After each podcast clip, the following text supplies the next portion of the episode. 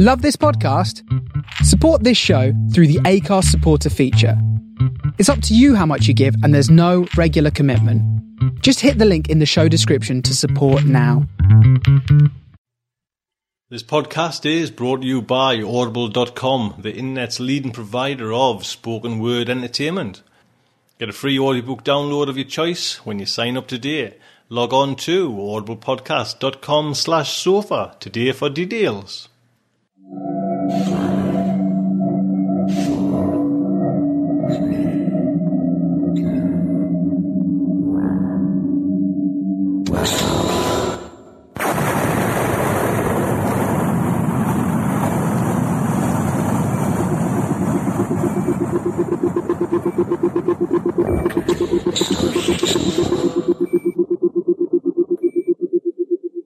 This is Starship Sofa. This is show number 83. Everyone, welcome. Tobias Buckell and Jason Sanford, all on the same bill. Top writers there, so I hope you'll stick around and enjoy the show.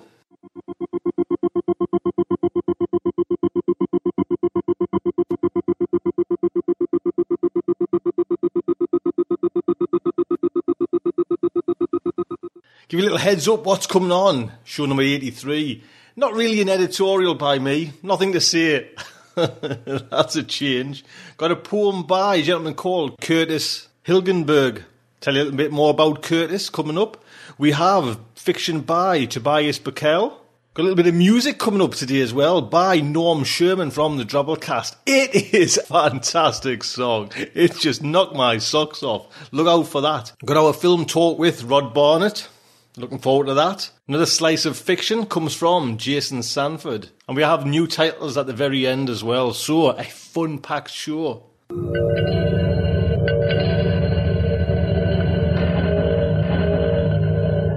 So I think we're going to kick straight off with the poem. And just to give a little heads up about Curtis Hilgenberg. Didn't uh, think, you know, my kind of demograph, what I thought of Starship Sofa's audience was probably around, you know, the 30, 45 kind of bracket in there. It's, you know, where I think Starship Sofa's audience is. Got that totally wrong. Curtis come along, 14 years old, youngest guy, well, up to now, Curtis, I reckon, is one of the youngest ones we've had on the Starship Sofa even just getting in touch with his contact with us. So he sent us this poem along, and it is just fantastic. I got it narrated straight away. So I'll give you a little heads up for Curtis. Curtis Hilgenberg, 14 year old boy, lives in Meadow Vista. He is a webmaster of several websites and podcasts, including Badger Wiki at pbwiki.com. I'll put links under these because I'm shocking at reading them out. And introbang.blogspot.com. He is the type of person that enjoys writing bios about himself as it gives him the opportunity to speak in the third person. He is probably one of the youngest authors of Starship Sofa. I think you're right there, Curtis. Can't think of anything just yet. Anyone who's come along and taken your crown. And it's actually funny, you know, gee, um, the years. I sent him a note saying, you know, Curtis, and if anyone's got any emails off me and, you know, you kind of know how I, I write, I kind of write the way I'm thinking. So there's lots of like little full stops after certain sentences, you know, like kind of uh, as if my thoughts are lingering on. and I was saying to Curtis, you know, trying to be the, the preacher father type, you know, Curtis, you need to do it like this. You need to, you know, just stick in right, right, right. You're a great lad. But my, like I say, my whole email is just littered with all them. You know, and I was saying like the golden rule, right, right, right. And he come back, cheeky little sod. Another golden rule, don't over punctuate. I was like, right, clip round the ear hole for that. But yes, listen to this, Curtis Hilgenberg. Explanation by Curtis Hilgenberg. Why am I here? Why are you here? I want to go back home. Well, don't we all, you say, so nonchalantly. But you just don't understand. I'm a long way from home, I explain. But you don't know how far it is. You don't get it. I'm farther away than you are. I'm from Mars. Now suddenly you turn away, reaching for something at your side. I've found him, you say. I've really found him. You say that, but do you mean that? I say to the man as an armored car rushes toward me. Two men come for me. One man bags me and throws me in the car. The armored car drove and dumped me in a small room where a man with a bright light shone that little bright light in my eyes, but it scared me. So I ate him and then ran away, and the people outside weren't very happy. So I ran away and found the portal we made to Mars. You know, the one we made out of stacked stones. So I ported back to Mars just in time to make it to school, and that is why I don't have my homework. Come on, be honest, that's fantastic. That just made me smile from ear to ear. And he sent another one in, and I give him a little bit of advice. Him to change it. Going to take that one as well, so there you go. Do pop over to Curtis's site and say hello. Next up, Tobias Buckell. What a great story this is. Aerophilia. I'll give you a little heads up. Everyone kind of knows Tobias Buckell, but Tobias S. Buckell is a Caribbean born science fiction fantasy author who grew up in Grenada, the British and the US Virgin Islands. He has published over 30 short stories in various magazines and anthologies and has written four novels. A limited edition of his latest project, a short story collection called Tides from the New Worlds, is out now from Wyrm Publishing and can be found online at tobiasbuckell.com. It is narrated today by Rick Stringer. He is the producer of three times Parsec award winning Varying Frequencies podcast and the Podio book The Failed Cities Monologues, which was written by Matt Wallace. He has narrated stories for Pseudopod, Well Told Tales, The Time Traveller Show, JC Hutchins, and Starship Sofa. Find out more about Rick at varyingfrequencies.com. So, the Starship Sofa is very proud to present Aerophilia by Tobias S. Buckell. You know, the thing about Zeppelins is that they got a bad rap, Vince says. He's actually twirling a virtual mustache. Nut job.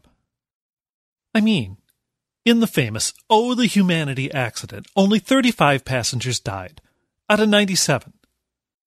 He steps forward and looks at me critically. Ever heard of a 64% survival rate in any crash? space, or air? He doesn't wait for an answer. He turns around. No, I can't answer him anyway. My mouth is gagged with a rubber ball and strap, and my hands are cuffed. My lips are starting to dry out and stick to the black rubber ball. The key to the handcuffs has been flushed out of the airship through the toilet. It's probably still falling and will fall for a few hours more until crushed into liquid metal by the deadly atmosphere far below us. It would continue falling, being crushed even smaller, until it joined the great diamond core of the gas giant that was Riley. Or so some physicists I once saw quoted in a touristy introduction to Riley had said. Four passengers sitting on the side of the gondola stare at me with wide eyes. They're local colonists. Three guys in tuxedos on their way to a party, and a lady in a hoop skirt and purple plastic corset. Probably lived all their lives in any one of the aerostat cities on Riley's upper atmospheres. They've certainly never seen a down on his luck spacer like me. Likely because there has never been such a thing as a down on his luck spacer. It's almost oxymoronic. On a planet like this, Vince continues. Zeppelins are too useful to ignore, but I think the colonists are missing something. The colonists. They look at me as if I'm crazy. And from their perspective, I can't be too far off. Right? What they've seen with their normal, unaugmented, fleshy eyeballs has been me. And only me. Boarding their dirigible for a regular flight from one city to another routine for them, until I knocked out their pilot, took over the airship, and reprogrammed the ship's destination to somewhere deep into the atmosphere of Riley.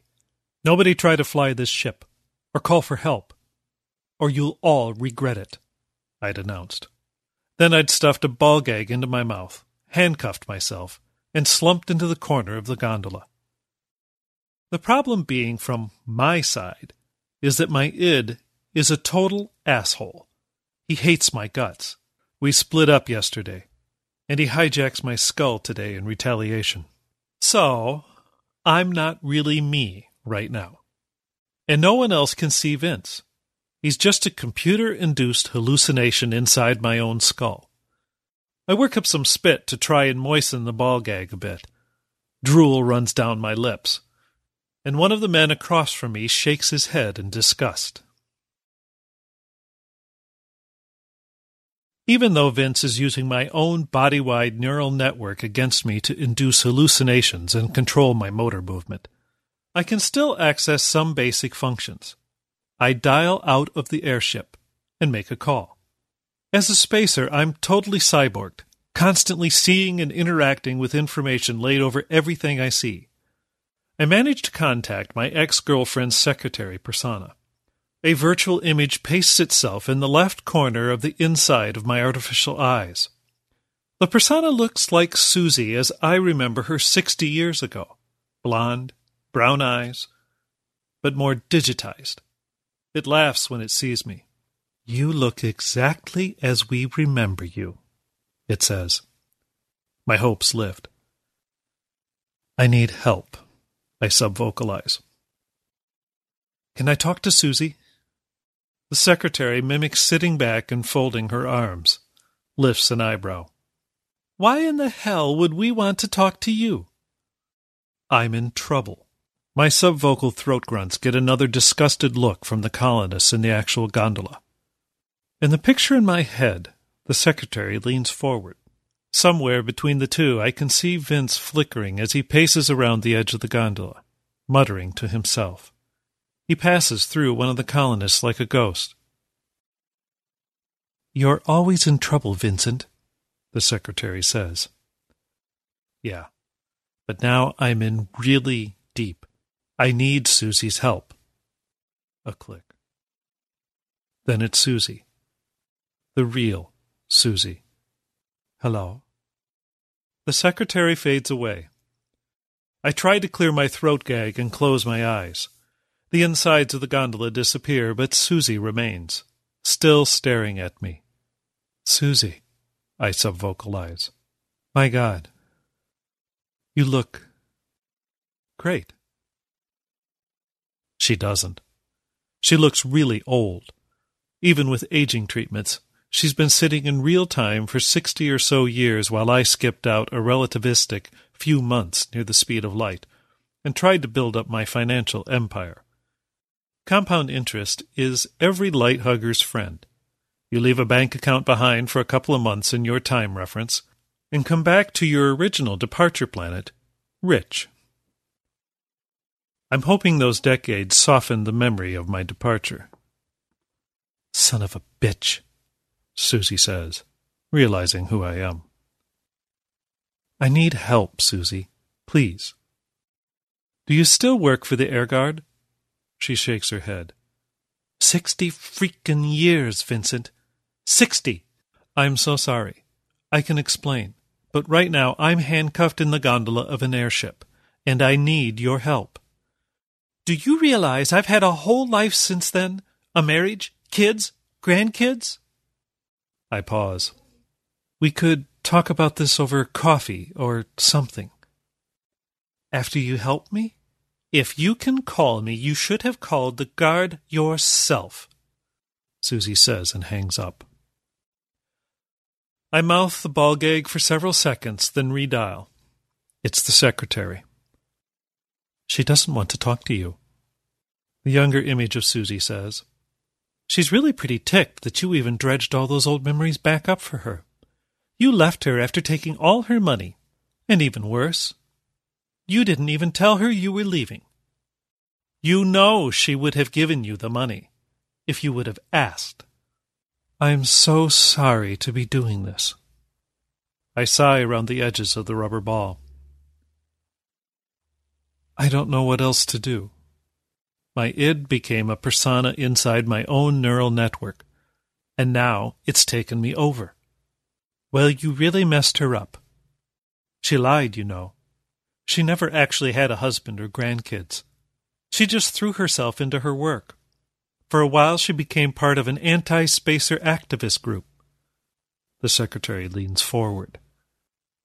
Look, you could just turn off all your neural devices and go totally normal. Just regular wetware. That's a bit drastic, isn't it? I've been wired since, well, as long as I can remember.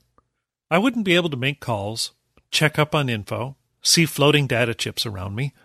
If I shut it all down, I'd be just like the colonists staring at me. People on Riley manage it all the time. Not everyone is a high rolling spacer. The secretary smiles. Funny tickly feelings are running up and down my chip packed spine. I ignore them. And if you buy yourself some time, I imagine I could work the old lady over, if you know what I mean. She winks. There are, after all, some very good memories we're dredging up as well. She's gone. It's a bit of a flimsy plan, but it beats calling the air guard directly and guaranteeing my arrest. Susie might still fly out and rescue us. Vince sits next to me. I think that's a bad idea, he says.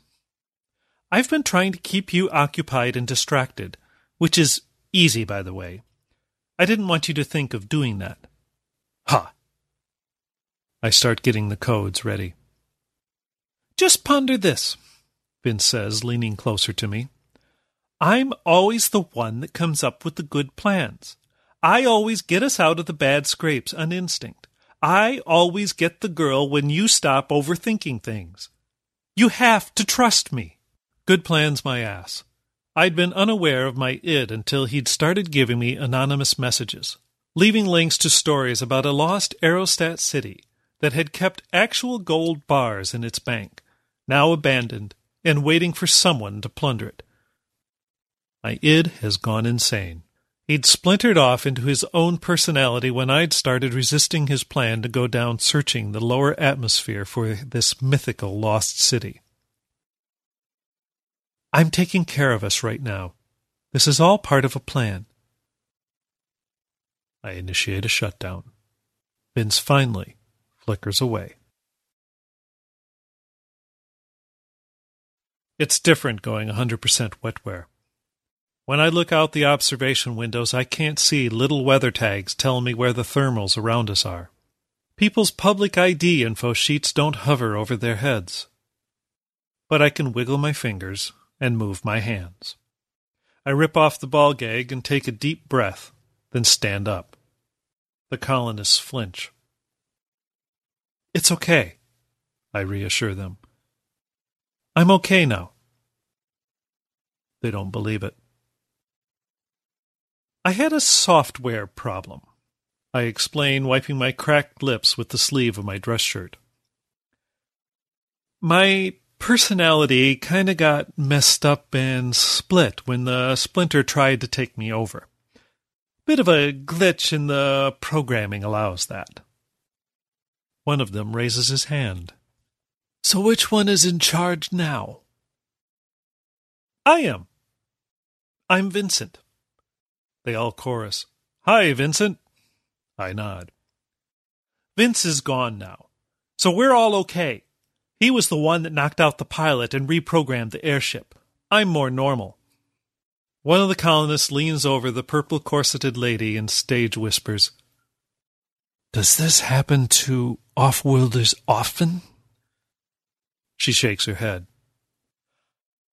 So, can we wake the pilot up now? They enthusiastically approve of this course of action.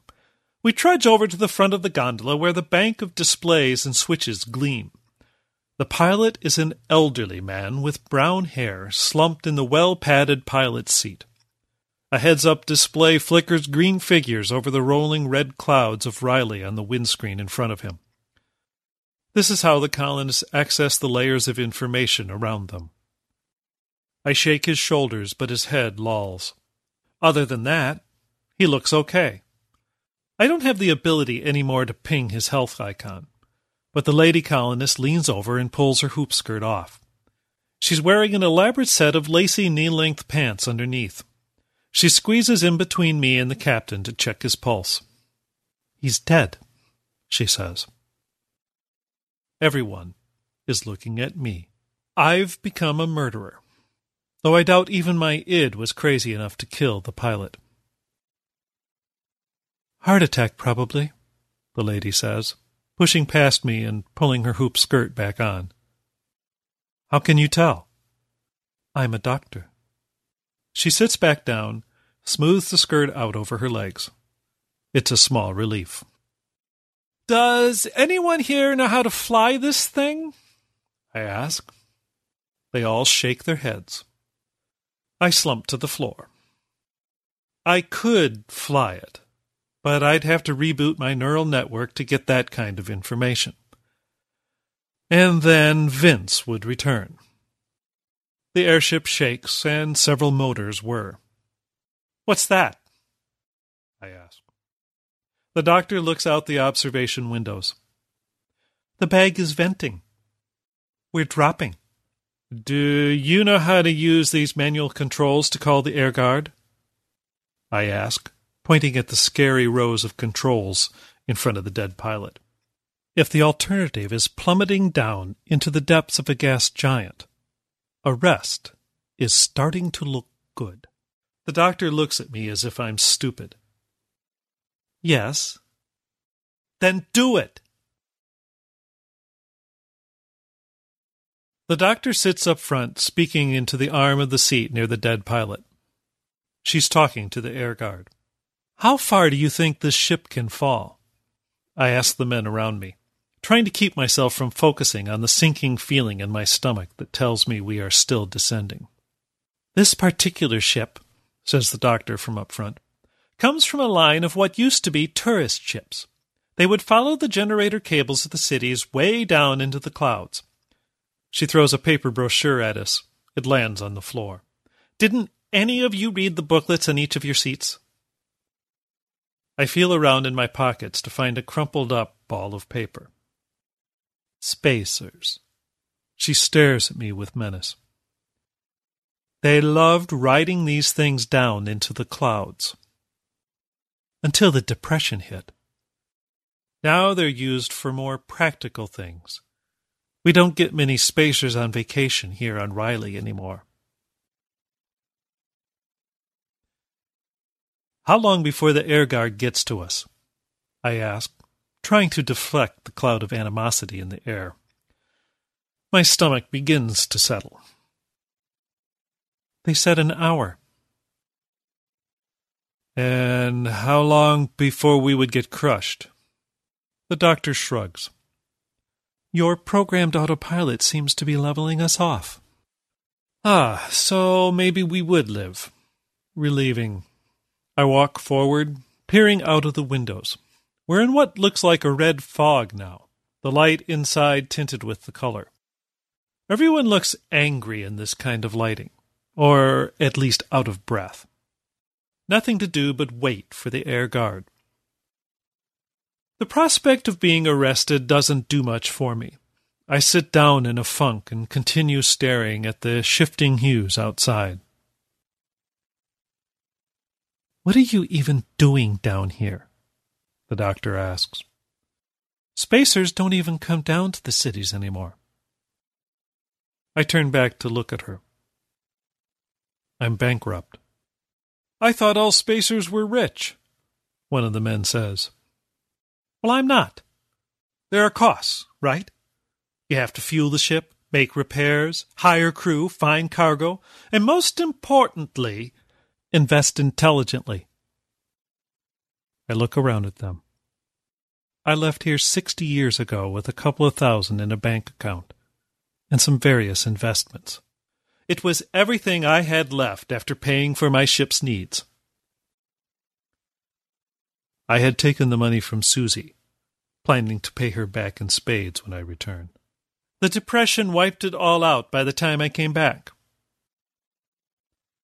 Though if I had come back twenty years earlier, I would have been a multi billionaire. You're not a very lucky spacer, the doctor observes. I shake my head. No, I'm not. But at least the doctor sounds sympathetic unlike Vince, who ridiculed me for days straight about it. I left people behind when I skipped out because I was close to broke sixty of your years ago as well. Now I don't even have them. Vince led me down to the floating cities of Riley as a last ditch effort to save ourselves. Floating ghost cities. He'd been nuts to the end. I'm really sorry for doing this to you guys, I say. The men all nod. It's okay. The doctor stands up. Don't you dare sympathize with him like that. When the air guard rescues us, we're booking charges. All of us. I. Look, does he even know any of our names? Did he even bother to check our names before he took us all hostage on this crazy last spacer joyride? I try to recall if I checked their names. I don't think I did. That's right. Didn't even bother, did you? I have nothing to say to that. The man closest to me speaks up. Well, my name is. Don't do that! Don't give him your name! You don't want him showing up at your doorstep one day, do you? Don't forget, he's probably unstable. He's got some sort of implant problem. Just wait until the air guard gets here. Don't talk to him any more. She sweeps past us all, hoop skirt bouncing, to go use the bathroom. The men look anywhere in the gondola but at me, or at the door to the head. I distract myself similarly by wondering if her waist will suffer the same fate as the keys to my handcuffs. I imagine the carbon based remains will be compressed into the form of diamonds by the time they reach the core of Riley. Back when Riley was colonized, scientists tried to study what the pressure did to things dropped in Riley's lower atmospheres. But apparently, the Depression killed the more speculative kinds of exploration like that and any diamond prospectors formed up during the first years of colonizing Riley had quickly turned to finding other ways to make a living, like making airships to trade between the great floating cities.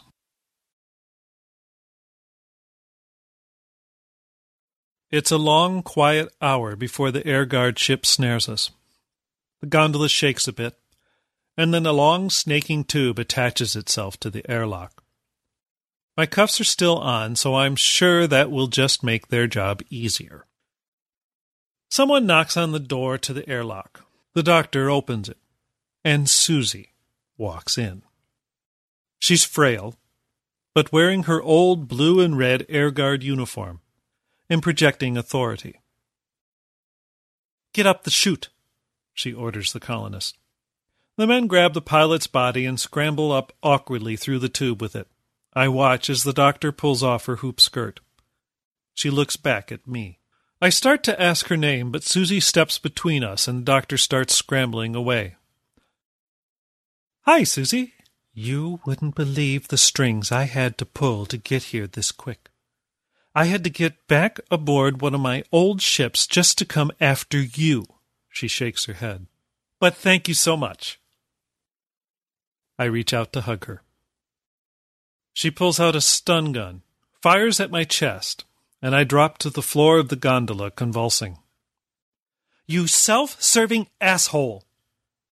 She grabs the ball gag from the corner of the room and ties it back on me. I've had sixty years to despise you. My secretary program, on the other hand, based on a younger version of me, is quite infatuated with you. Well, at least my memories of you. Susie is quite strong for a ninety year old. She's hog-tied me with a piece of rope around my ankles and the handcuffs and dragged me to the back of the gondola. But she came back up with quite a compromise.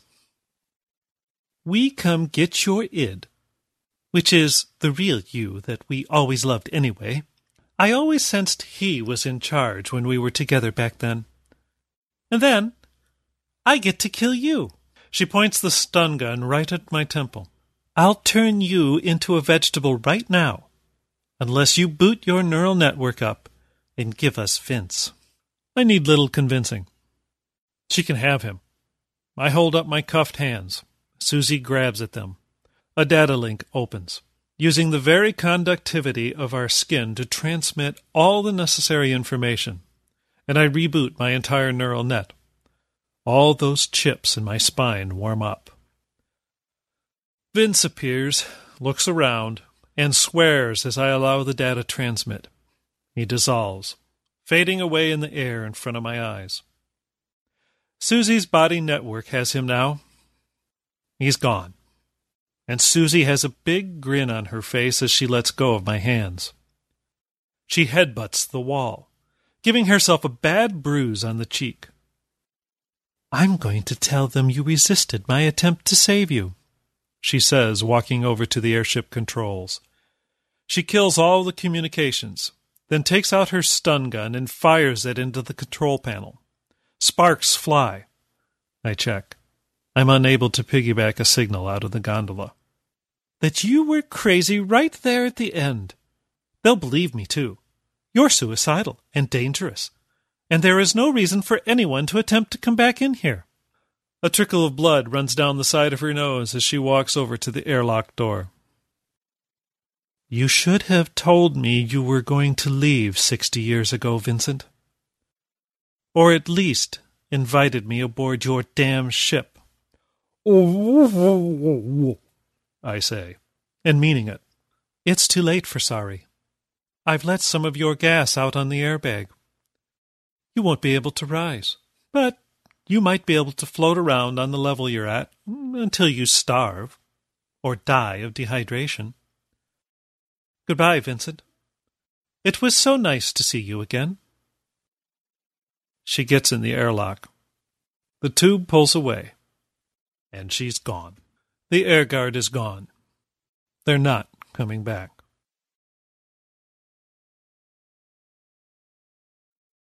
It takes the better part of an hour to free myself and stand up. Again, I ripped off the gag. I have my advanced senses, though. I can see thermals outside. I can find out how to fly this airship. Each instrument has a tiny instruction manual icon floating over it. As I sit in the pilot's chair, trying not to freak myself out because he'd only been in it just an hour earlier, Vince appears next to me. Shit! I scream. Relax. I'm not going to hijack you again.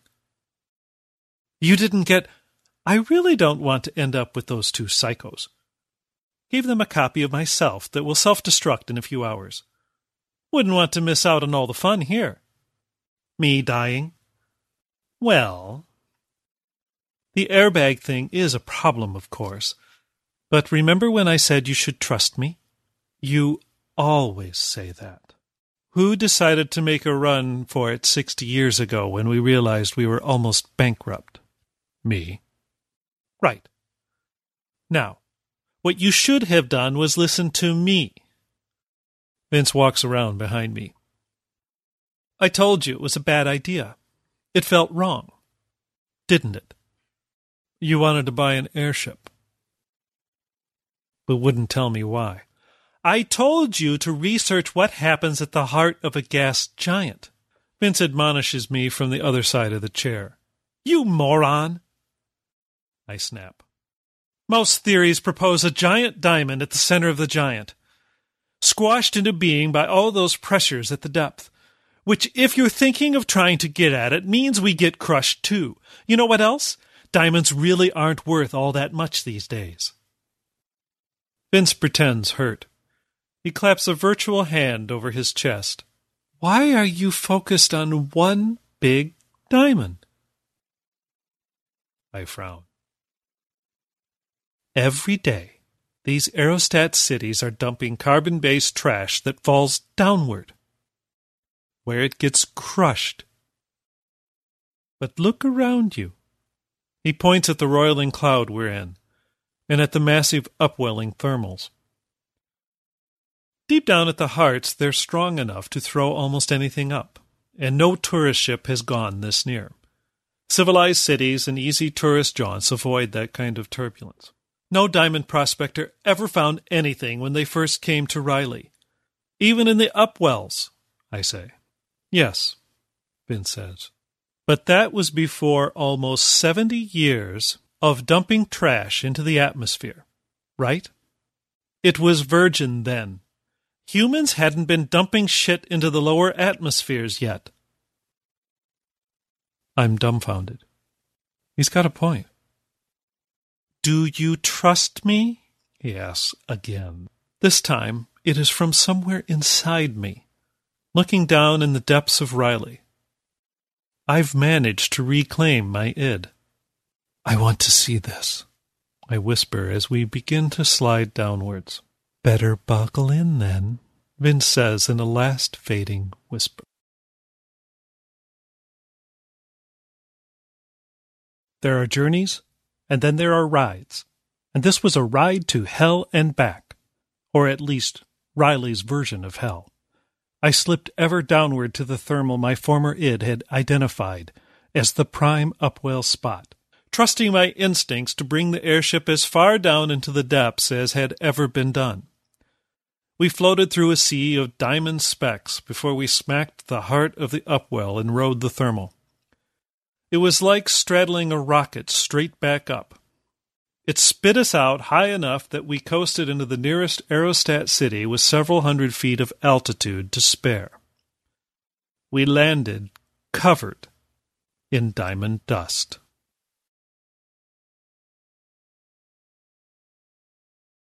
Several weeks later, I'm standing near the great foam pillars of the courthouse. Susie spots me waiting for her to come out, stops, then walks over. A green and red police droid follows two steps behind her. Hello, Vincent. She doesn't seem too surprised to see me. We've faced each other in court for the past week. But all that's over. The best psychiatrists, lawyers, journalists, and judges have all pored over our plights. I'm acquitted of murder, but my implants have been torn from me so that there's no danger of my id getting free again. And I had to cover court costs. My starship was confiscated and auctioned off. The Riley government took its share of the court costs, air guard rescue fee, taxes, and handed me the rest. I never felt like I got to finish things, I say, or properly apologize. She shakes her head sadly. And even if you do, so what? You're going to leave on your spaceship for any number of years while I wither away here again. You're wasting your time if you think there's anything to rescue with us. I sold it. I don't have a ship anymore. She starts walking away from the courthouse. The droid and I follow her. I would like to give you the money back. With interest. It's almost everything I have left. And then, what are you going to do here on Riley? Buy an airship. Offer some very hair raising tours of this world. Famous tours that spacers will come to try from all over. It feels like something I'll be good at. The pit of my stomach agrees with this. Deep down, I've always liked airships.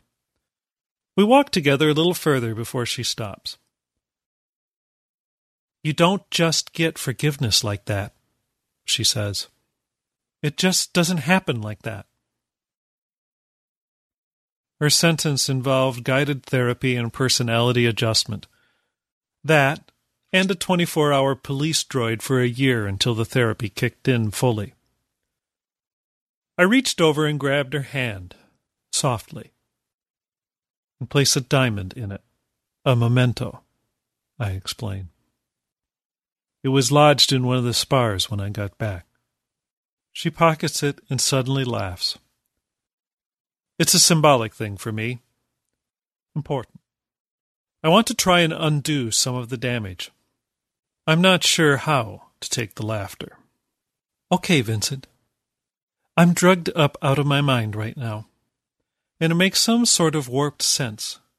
At the very least, she smiles. I'm no longer interested in killing you. Thank you. It's a start. We part. I walk down a plastic city street, looking up at the great city guy wires that lead to the superstructures of pressurized gas that hold us up. I wonder how hard it would be to get an entire city down to the Diamond Sea. far below my feet. There you go. Just what I love. That fantastic story. Tobias, thank you so much, sir. Do pop over to Tobias' site and pop over to Rick's site.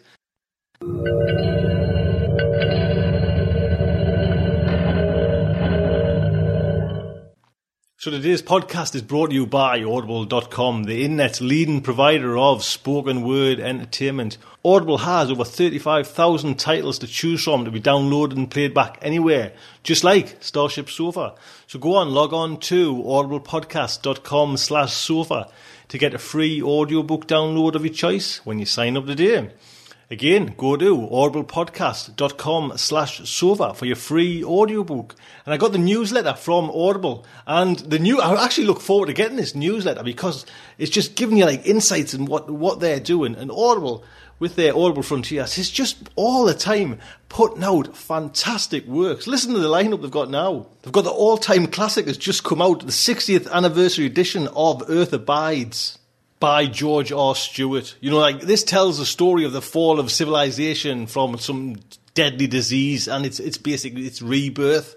You know, it's the first time in audio. This is the granddaddy of post-apocalyptic novels, and it's got a, actually it's got an introduction by Connie Willis as well. There's a book called Wake by Robert J. Sawyer, and this is like one of those multi-voice recordings for the first in this kind of book of a new trilogy by him. Guest editor over at the Audible Frontiers is L.E. Modesitt Jr. We've had a couple of, oh, we've had one story by L.E. Modesitt. Look out for another one as well. But he picks some of like his stories and Slan by E. Van Vogt. City of Illusions by Ursula K. Le Guin. He picks Lord of Light by Roger Zelazny. Slaughterhouse 5. What a book that is. Has anyone listened to that? And it's actually narrated by Ethan Hawke. It is just that's probably one of the best audiobooks I've actually listened to.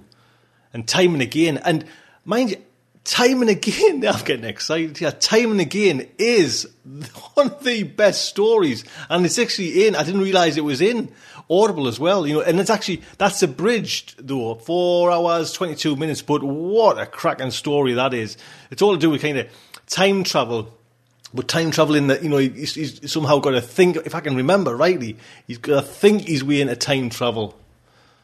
Someone will come and say that's totally wrong Tony but I have read it I promise. And last one he's got up there Scanners Live in Vain by Cordwainer Smith what can you say about that?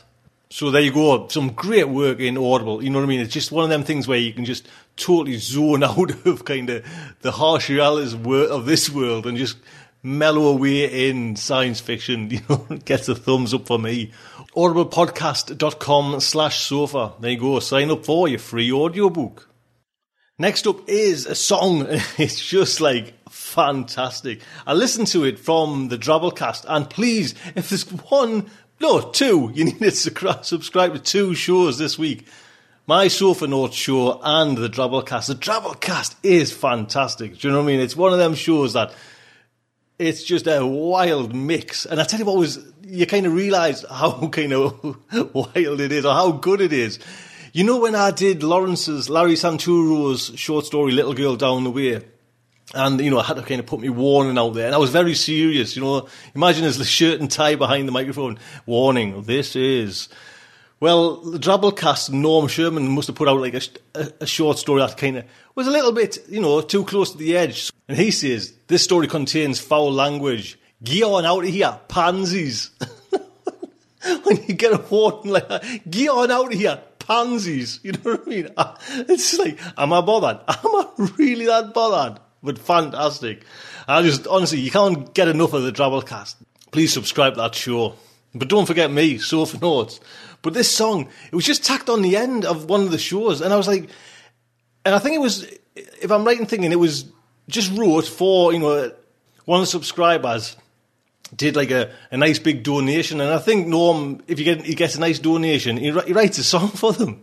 But this song is just like amazing, you know what I mean? It's just like caught me totally off guard. Wasn't expecting it and loved it.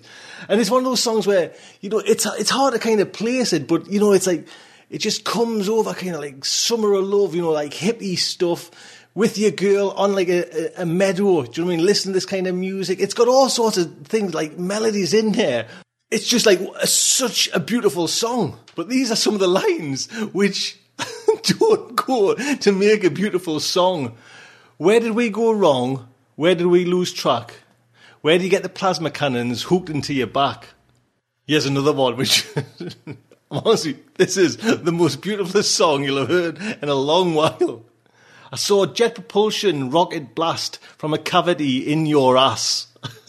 I saw fire and flames coming out of your face, waiting to incinerate the whole human race. Come on, uh, that, that's what love's all about. This is one of the most lovely songs you've heard in a long time, and it's fantastic. Norm, you're a star, sir.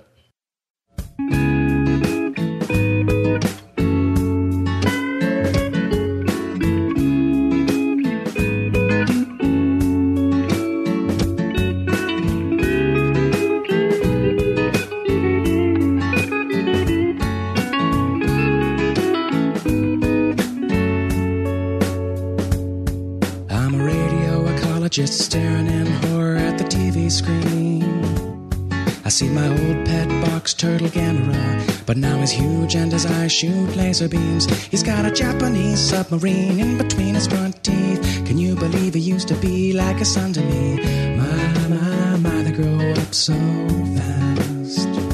Singing, my, my, my, they grow up so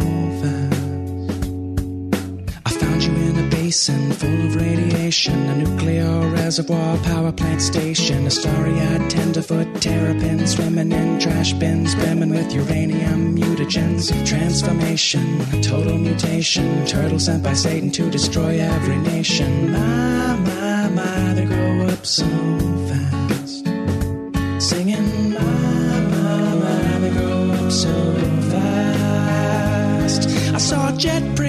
propulsion rockets blast from a cavity in your ass. They took you off the ground and up into the sky. You never turned around and you never said goodbye. And it seems just like yesterday I was taking you home to my lab.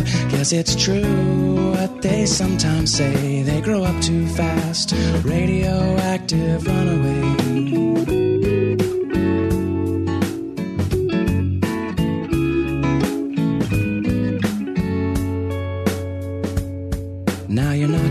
Cities, no pity for the people of Tokyo. You say it's payback time for all the sludge and slime dumped in your water flow. Oh, where did we go wrong? Where did we lose track? Where'd you get the plasma cannons hooked into your back? My, my, my, they grow up so fast. Singing, my, my, my, they grow up so fast. Then suddenly behind you, another die kaiju, your old arch nemesis, Baragon. He used to be a Tokay gecko back in the day, but then came gamma rays and atom bombs. Now he's bigger than an Amtrak, glowing spikes on his back with some kind of weird ass rainbow laser beam attack. My, my, my, they grow up so fast.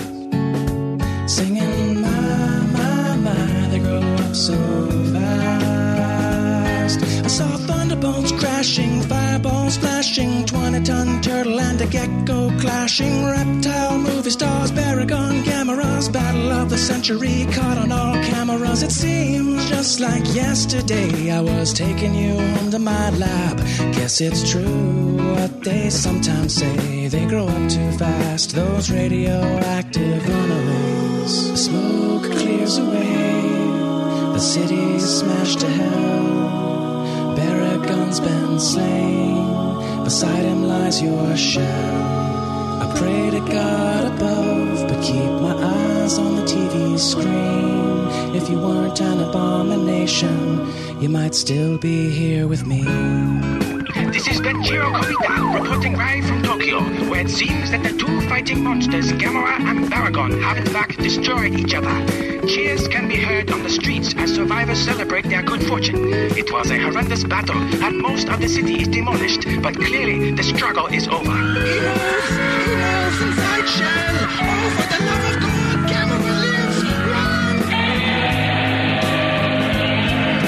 fire and flames coming out of your face, waiting to incinerate the whole human race. I turned off the TV with tears in my eyes, thinking about the good times and how they fly by. And it seems just like yesterday I was taking you home to my lab.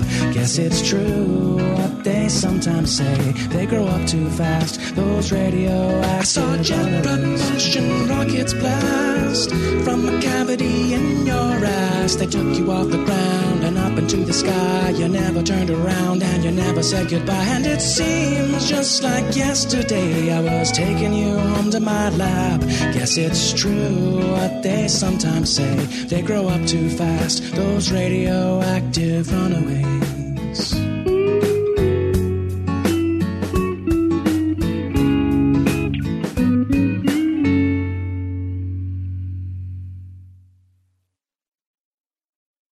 There you go, I rest my case. Norm Sherman is the god of podcasting. Norm, that's a great song, that. Thank you so much for letting me play that. Again, pop over to Drabblecast. A great podcast. Right, next up, Film Talk by Rod Barnett. And Rod was very kind to let, um, you were supposed to go on last week's show, but I kind of emailed Rod and says, do you mind if I just, you know, knock it back a week if that's okay? So, Rod, thank you so much, sir. One of the most interesting science fiction ideas, as far as I'm concerned, is the concept of the expansion of the human mind, or the expansion of human mental abilities or capabilities. The idea of tapping the hidden potential of the mind to develop amazing powers is a standard trope of the genre, stretching all the way back to the pulp era and resurfacing repeatedly throughout history. Its most recent resurfacing would be this year in Disney's rather limp remake of their Witch Mountain movies, which takes us back to the cinematic origins of this kind of idea. Kind of, really. For science fiction films, the Flashpoint, the match that started the cinematic fire, happened in the 1970s. And we have Stephen King to thank for it. Yes, Carrie was Stephen King's first published novel, and its tale is both science fiction and horror in almost equal measure. After Carrie, the cinematic gloves were off and uh, floating. Telekinesis was suddenly a part of the language of horror movies, and it was time to catch that bandwagon and jump aboard before it trundled off the inevitable cliff. It was time to attach invisible wires to objects, fling them around rooms, and marvel at the terror generated by the power of the unleashed mind. It helped that in Carrie and most of the follow ups or rip offs, the individual slinging deadly things about was a late blooming teenager suffering through puberty in a way that made the average first menstruation, inopportune hair growth, or voice change seem like a grand day at the park. These movies represented every parent's greatest fear and simultaneously embodied one parental great hope what mother doesn't wish for their offspring to be able to stand on their own two feet and deal with bullies in a confident, decisive manner? What father doesn't wish for their daughter the ability to fend off slimy grab handers with a flick of her princess eyes? Make no mistake, for every nightmare scenario that telekinetic powers conjures up, it offers a similar fantasy of effortless, unstoppable strength with few, if any, restraints. The supernatural powers that Carrie White uses to enact her vengeance on her schoolmates are the daily dream of every picked upon, mistreated, pushed around kid on every playground and schoolyard on the planet Earth. It is the ultimate I'll show you desire that wells up inside anyone being slapped around by others with strength but no honor. But I'm here today to tell you about an interesting variation on the Carrie theme that cropped up just a few years after both book and film made its telekinetic plunge into theaters around the world. The film is named Patrick, and it takes the unusual step of putting these powers in the hands of a character who first gains our sympathy and then our anger to the point where it becomes almost simultaneous. The beauty of the Australian produced film Patrick is that it doesn't take the easy path to have you identify with its title character. Instead, it shows him to be what he truly is a spoiled child in an adult body with no sense of or concern for the harm he does each time he acts out against those around him. Of course, not everyone in the film has his best interests in mind, but that's where things get interesting. The film begins with a pre credit sequence in which we see blonde, curly haired Patrick murder his mother and her lover by tossing a plugged in heater into their uh, bathtub. Cutting to several years later, Patrick has become a comatose patient in the private Roget clinic run by the rather sadistic Dr. Roget. The doc is keeping his latest coma patient alive to study the effects of various non standard treatments on his condition. Along comes a young, pretty, and recently separated nurse named Kathy, who takes a job at the clinic after passing through a really tough interview with the prudish head nurse, Matron Cassidy. The matron has no love for her new nurse, but seems to have no love for anyone else either, and appears to fear our boy Patrick. She won't step foot inside his room. Kathy is placed in charge of Patrick's room for the second shift hours. She is obviously sympathetic towards him as he lays bedridden, unable to move or show any measurable brain activity at all. After a few days, something strange occurs, and Nurse Kathy begins to think her patient is trying to talk to her. By telepathically working the keys on a typewriter, Patrick seems to be able to communicate with her, but refuses to repeat these amazing feats for anyone else. These telepathic abilities also allow Patrick to wreak havoc at a distance, which translates into trashing Kathy's new apartment out of anger and burning her estranged husband's hands. Once she realizes what is happening, an earlier near drowning of her new boyfriend fits the pattern of jealous rage directed at sexually misbehaving women that seems to have started Patrick's story. How far will the lad go before he is stopped? And how do you stop someone capable of tossing you around a room with just the power of his mind? Patrick is a well regarded science fiction horror film, but not a really well loved one. Many times I've heard people complain about the fact that almost nothing of a horrific nature takes place in the movie for nearly half of its running time. I can understand this gripe because if all you're looking for are shock moments, gore, or arch villainy, this film offers little to sate you. But if you have the patience to simply watch the film and let it tell its story at its own pace, it's an engrossing piece that creeps under your skin and pulls you into it. The movie is very much from the point of view of Nurse Kathy, as she notices each small clue about Patrick's abilities and begins to communicate with him. I suppose the script was written to carefully introduce the fantastic element slowly in an attempt to slide it past more resistant viewers until they could be caught up in the story. For my money, it works for many reasons, not the least of which is down to the fine craftsmanship involved here. Make no mistake, this is a well made film. Director Richard Franklin would go on to make two more brilliant thrillers after this one uh, Road Games and the sequel to Hitchcock's Psycho, before an almost criminal career slide into TV work and only occasional features. That's a real shame because Director Franklin clearly knows how to make a suspenseful movie build scene by scene to a satisfying and electrifying climax. He was a great admirer of Hitchcock, and in this film, it truly shows. This movie plays a lot like a film that Hitchcock himself might have directed. Now, the film also has a nice adult sense of reality about its characters' relationships with each other. Kathy is conflicted at the beginning of the story unsure if she should return to her husband or start an affair with the handsome playboy doctor she meets at a party. She isn't trying to play both sides of the field, but her search for what is best for her is interesting and well played enough to have kept me interested even without the telekinetic plot. I will admit that the film hovers between being a little too long and being lengthy enough to let its story breathe. I'm on the fence about whether it's overlong for the tale it has to tell, but I have to say that I like the fact that time is spent getting to know the characters well enough to make them more than waiting victims or screaming ciphers.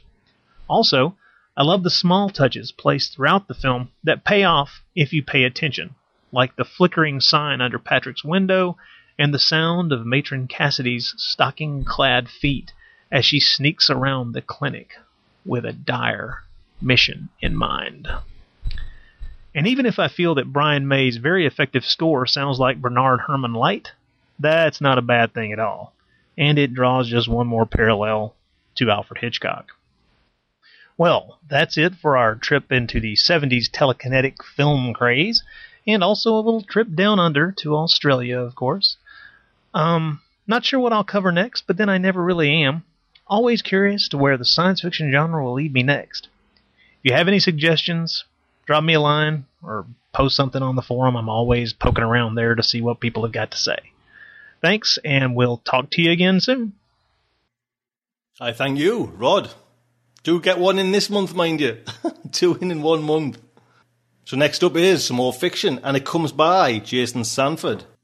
And this is a great story, this. Jason Sanford has published his fiction in Interzone, Year's Best Science Fiction 14, Analog, Orson Scott Card's Intergalactic Medicine Show, and other places. His stories have won a number of awards and honours, including the Minnesota State Arts Board Fellowship, and being nominated in the Best Short Fiction category for both British Science Fiction Association Award and the British Fantasy Award. He is also a co-founder of the literary journal storySouth, through which he runs the annual Million Writers Award for Best Online Fiction. Learn more about Jason, go to jasonsanford.com. Today's narration comes from Rish Outfield and Big Anklevich, who've been podcasting speculative fiction short stories together over the last year at dunesteef.com. When actually received this story that they're going to narrate now, they just loved it so much. Honestly, like I say, it is a fantastic story. They just wanted to take it like a little bit further, make it a more richer experience. So they've added like music and sound effects, and it's just like I say, a fantastic narration. So if you like this one, go over to Dunesteef because they actually contacted Jason and asked for another story so they could do it themselves. So if you like this one, like I say, go over to Dunesteef and check out another story. So the Starship's Sofa is very proud to present.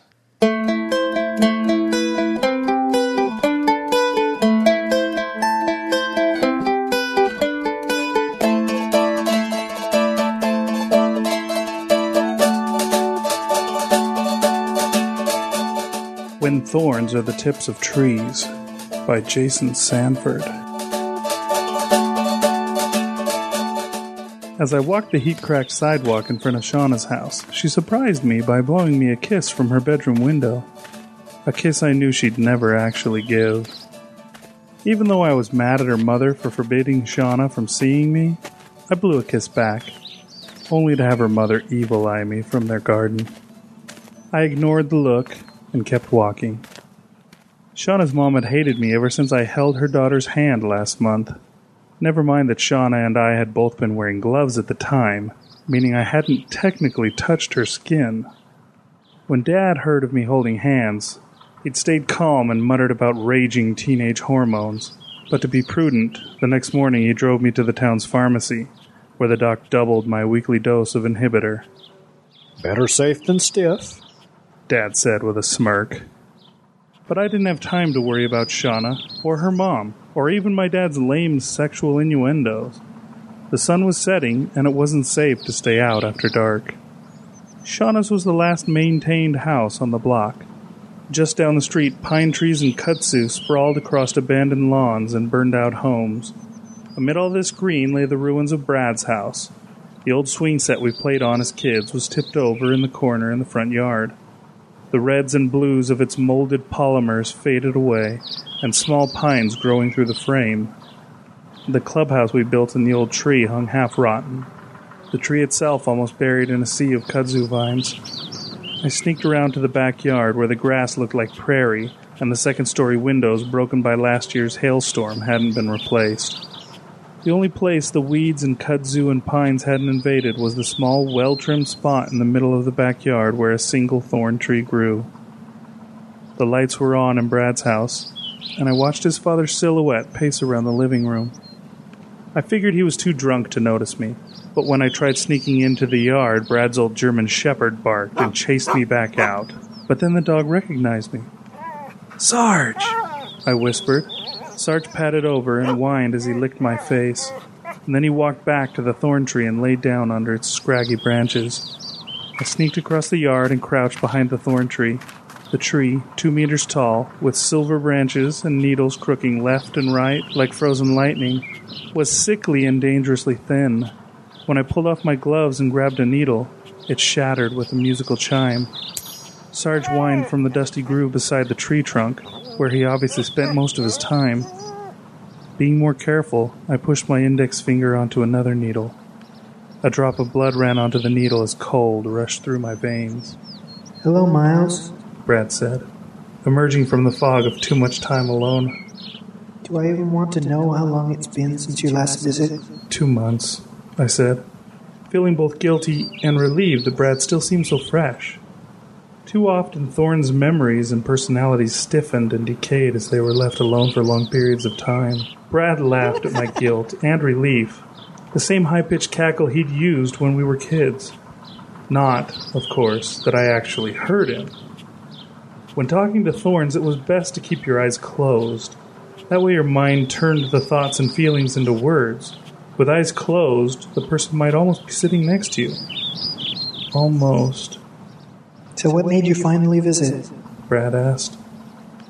I started to make up some excuse, but it's pointless to lie to a thorn.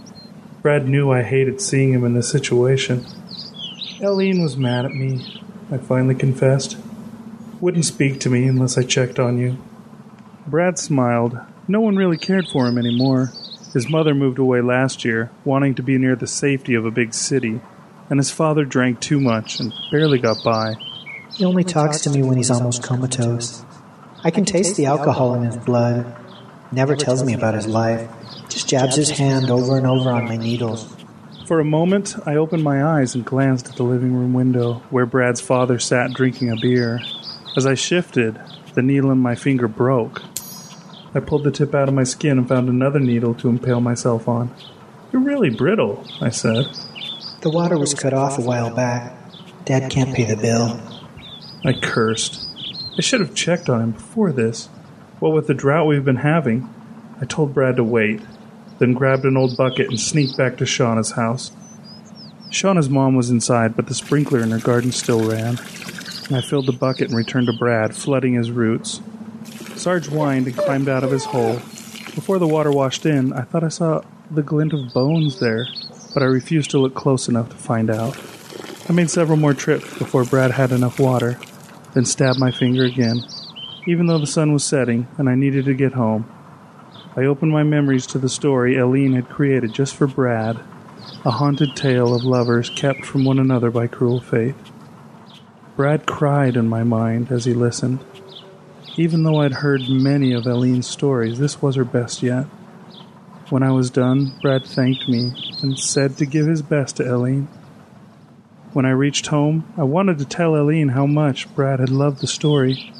However, it was already nighttime, and shrieks and perverse giggles rose from the fields behind our house. Not daring to find out what waited in that dark, I rushed inside and locked the door behind me.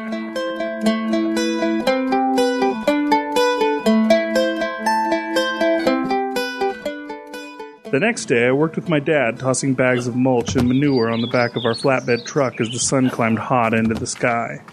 We were landscaping the Memorial Grove in the rich part of town. Even though it was still morning, the heat swamped me as I sweated through my long sleeve shirt and gloves. I'd strip them off in a second if we were home, but people in this part of town would freak if I showed skin, and Dad might lose this job. Couldn't risk that with work so hard to come by. After I finished unloading, my dad patted me on the back, a rare touch, even in his gloves, and told me to work on the trees in this area. He'd drive to the other side of the grove and deal with matters there. I nodded knowingly. Mrs. Blondheim, the fanatical town matriarch whose money maintained this grove, had complained about two new trees from Thorndye who'd sneaked into the park last week. She wanted them removed. I hated killing thorn trees, so my father always handled that chore. After my dad drove off, I added the mulch around the tree trunks and dragged fresh bags deeper into the grove until I couldn't see anything except the glow of hundreds of silver trunks and branches and thorns. All the trees were at their full growth of two meters, a height they'd achieved in the explosion of growth right after death. Near the center of the grove, I accidentally brushed against an old tree, and a thorn stabbed through my shirt. Jackie, a cute faced nine year old who turned thorns several decades ago, said hello. The fogginess of her thoughts told me no one had talked to her in years. Not wanting to be rude, I held my bleeding arm against her long enough to say hello back. Have you seen my doll anywhere? She asked. Mom gave it to me on her last visit. She'll be mad if I lose it. I didn't know what to say. How do you explain to a child that can't grow up or even change that her mother was long dead? That the doll had existed only in her mother's mind, and with her mother gone, there's no way to find it. Because of the thorn connection, for the briefest moments, Jackie seemed to understand what I was thinking. My mother's not dead. She cried before the built up static of a hundred years returned her to the fresh faced nine year old she'd been moments before. Have you seen my doll? She asked as innocently as before. No, I told her gently, but I'll keep an eye out. I then pulled my arm away and wiped off the blood before returning to work. At lunchtime, I sat down in the middle of the grove and ate my sandwich. The wind blew through the silver trees to the sound of a thousand begging whispers, but I resisted the urge to talk to any of them. I thought about visiting Mom's tree, but decided to wait until I was off work in case Mrs. Blondheim came by. Mom turned thorn when I was nine. Even though we hadn't the money to put her in a fancy grove like this, the thought of Mom growing here had obsessed me. Dad tried to tell me that Mom was dead, that her thorn tree was merely an echo of Mom's soul. But I begged him without stop for days until he made a deal with Mrs. Blondheim, trading a cut in his pay in return for her taking Mom's tree. At the time, I'd been thrilled. Now, I wonder if I did the right thing. I also wondered about the people who created the phage responsible for all this. A few fanatics like Mrs. Blondheim still praised the gene de virus's creators for giving beauty and eternal life to our world. Most, though, cursed them as simple enviro terrorists. Whatever the intention, the phage had removed the most basic aspect of human culture touch. Almost 90% of humanity carried the phage but it was only activated if you touched someone with the same phage combination. Since the phage continually changed versions like a madly spinning lock, the odds that touching any one person would turn you thorn were not extremely high. However, a person you could safely touch one day might be untouchable the next. I thought about Shauna. Despite the treatments my father gave me, I wanted so bad to touch her, to hold her, to kiss her. If we were married, maybe we could afford to be tested to find a safe day or two in which to touch. If she bore my child, it would be safe for her to touch the baby as long as she breastfed the child and shared the same phage combinations. But I wouldn't be allowed such tenderness. Maybe someday my child and I could be tested so we could share a hug like my father and I did after mom died. But as I constructed my life to come, I shook my head. The people who made this curse deserve the worst hell humanity could ever create. Maybe that was their intention.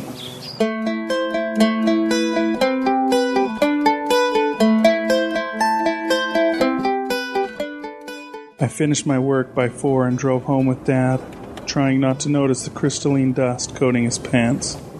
He hated killing thorns and would probably retire to the living room tonight to watch old movies and drink whiskey.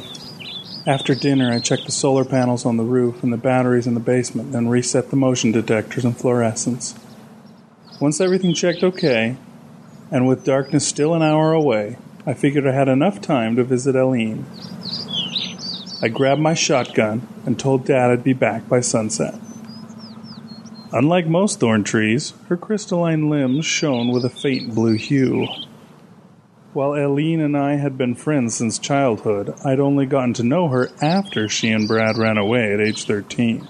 Brad returned nine months later, infected and nearing his end. No one knew where Eileen was until I found her tree growing on our property. She later told me she'd been trying to reach Brad when her guts exploded and she fell to the dirt, screaming and begging for more time. I sat beneath Eileen's limbs, closed my eyes, and eased my palm onto a thorn. She suddenly appeared beside me, smiling, then leaned over and hugged me. While I knew the forbidden touch existed only in my mind, I still shivered with excitement. I was also amazed at how clear the connection with Eileen was. She rarely showed the fogginess most thorns fell into after a few hours alone. Even my father, who refused to talk to any thorns, including Mom, had said hello to Eileen once, remarking later that she was indeed different. He'd also noticed that a few of Eileen's thorns still appeared to be growing. something most thorn trees stop doing shortly after their first burst of creation. How's Brad? She asked. I opened my memories of Brad. Eileen frowned when she saw that Brad's father hadn't been watering him. Thorn trees needed more water than ordinary trees to survive. Since the drought began, I'd hauled water to Eileen twice a week. It's my fault, I stammered. I didn't know his father would get his water cut off, but I'll stop by and water him from now on. Eileen thanked me. Anything new with Shauna? She asked. She blew a kiss at me today, but her mom's still mad at me for holding her gloved hand. Eileen laughed. That'll make Shauna want you even more. Nothing turns a girl on like a bad boy. I started to question if Eileen was the best one to give advice about a bad boy, since Brad had turned her thorn. But I liked Eileen too much to say that. Of course, since our emotions and thoughts were coursing as one through my veins, she knew what I was thinking almost before I did. She laughed, then cocked her head sideways in my mind. For what it's worth, Mr. Miles Stanton, you're too nice a guy to ever be bad.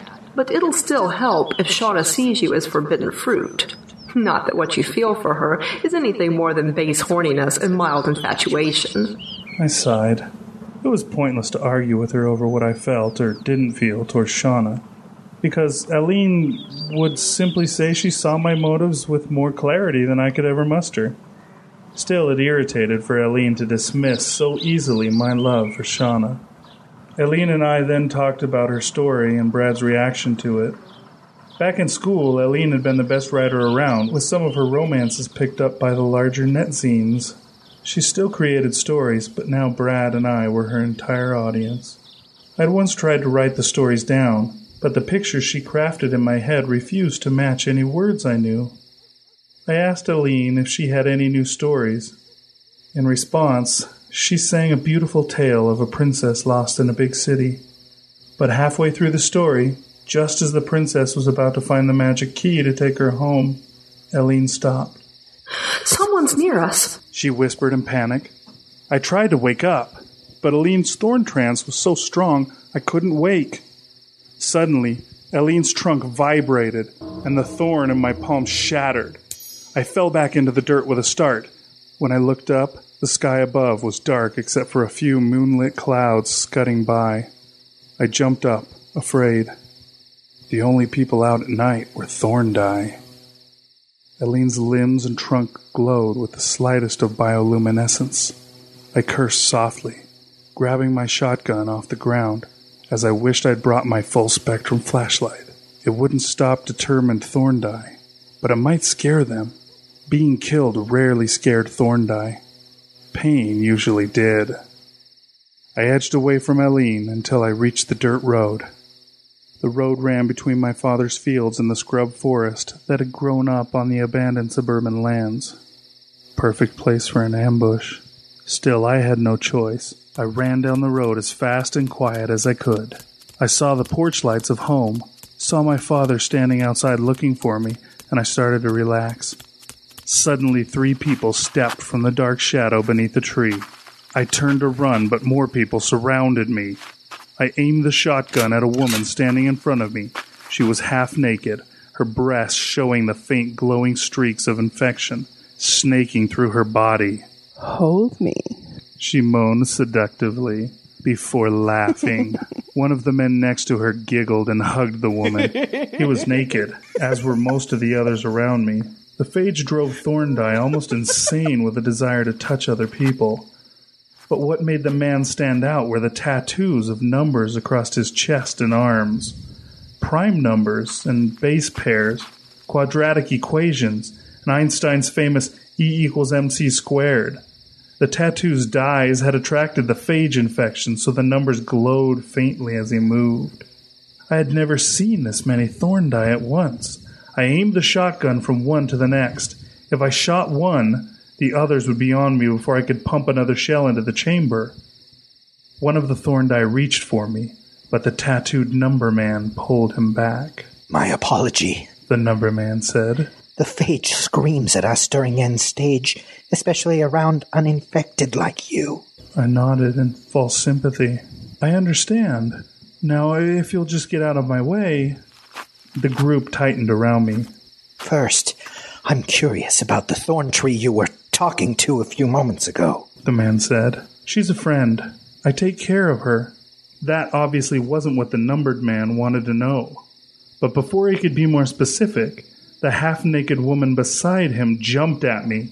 I fired the shotgun at her chest, seeing an afterimage of blood and glowing tissue imploding as the numbered man screamed and tried in vain to stop the other thorn die from attacking me. I knocked one thorn die away with the gun's butt, dodged another, and started to run when someone grabbed my right leg. I stumbled to the ground, trying to pump the next round in the chamber, but the others were almost on me. Suddenly, a shotgun blast rent the air, then another, then a third. I rolled over to find my father shooting the thorn die. I grabbed my own gun and crawled over to him. By the time I'd pumped a new shell, the remaining thorn die were gone. My last glimpse being the number man as he bolted through the darkness. The shot ones screamed on the ground as their torn bodies raced to take root before death. Come on! Dad yelled as he grabbed my arm and dragged me to the house. There's too many of them. We ran as fast as we could, still hearing the yelling and screaming even as we bolted the front door. Once my father made sure the thorn die weren't attacking the house, he grabbed my face in his ungloved hands and asked if I was okay. Did they touch you? Did their blood spatter on you? I shook my head, shocked at my father touching me for only the second time in my life. He asked again if they'd touched me, but all I could think about was how warm his flesh felt on mine. I tried to remember if any of the thorn die had touched me. The one who'd grabbed me had only gotten a hold of my pants and boots, and I didn't see any of their blood on me, but maybe someone had touched me. I, couldn't be sure. Dad hugged me tight and mumbled a prayer as he picked up his shotgun. I'll stand first watch, he said. Outside, the screaming continued as the wounded thorn die rooted their damned bodies to the ground.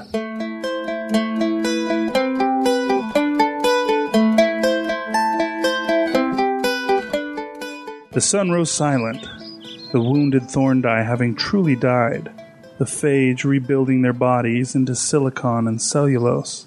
Now that the sun was up, the thorn seedlings would grow quickly, reaching their full height within days as their bodies and sunlight were absorbed by a matrix a hundred times as efficient as a leafy plant's chlorophyll. As I walked around our house, I wondered where the other thorn die had holed up. Once you were infected with an active phage, exposure to the sun sped up the painful change, which was why thorn die avoided sunlight and houses equipped with full spectrum spotlights. Dad was hung over from drinking too much last night. He also felt guilty about being too drunk to realize I hadn't come back by dark, and worried that I'd gotten an active phage from either the thorn die or his own touch. He opened our safe and took out all the money we had saved. We drove downtown to the pharmacy where Dad explained what had happened. The doc seemed sympathetic. You need to tell the sheriff about this, she said, as she took the money from Dad's gloved hand and counted it. I knew we didn't have enough for a single test, let alone two. But to my surprise, the doc handed back some of the money and told me to step over for my blood sample. Dad wasn't getting a test, even though he'd touched me. I protested, but the doc whispered, Shut up and act like a man. Odds are you'll have the same results, she said. The test took four hours to run, so Dad and I walked down to the sheriff's office. Sheriff Alice Coffey said she'd heard reports of several large Thorndye groups moving through the area. There have been a few reports like this over the last few months. She said, Groups of Thorndye move through an area and attack any memorial groves they find. Evidently, they've been undergoing some type of revival like movement which preaches that memorial groves are sinful. But it's difficult to get specifics on what they're up to. The sheriff suggested we move closer to town until this passed, but Dad said we'd be fine. Then we drove uptown and landscaped the memorial grove until noon, then drove back to the pharmacy. I tried to stay calm while we waited for the doc, but my gut clenched and I could barely breathe. When she told me I was fine, my body shook so hard that Dad had to help me stand out of my chair. Figuring that I needed some time alone, Dad said he'd finish landscaping the grove. I drove over to Shauna's house, needing to talk to someone, but her mother eyed me suspiciously and said she'd gone shopping. I then drove home. I could see the thorn die bodies near the fields. They looked like shrunken mummies. each desiccated body centered on a half meter nub of silver reaching for the sun. Still needing to talk, I walked over to Eileen, but words were worthless for what I found. Eileen's trunk was severed, almost all of her limbs and thorns destroyed. A single limb remained, attached to a bare sliver of a trunk half dug out of the ground. Crouching beside her, I gingerly pressed my finger to one of her remaining thorns. She appeared in my mind, hazy, delirious, but alive. At first, she couldn't remember who I was, but then she accessed her memories and her remaining branch and smiled at me. She said the thorn Thorndye attacked her last night, that they broke her apart piece by piece as they giggled and impaled themselves on her needles. I ran home and returned with my work tools. I carefully dug up Eileen's roots, the shovel cracking through her sun bleached bones. Then I wrapped her roots in a wet burlap sack and carried her to our greenhouse.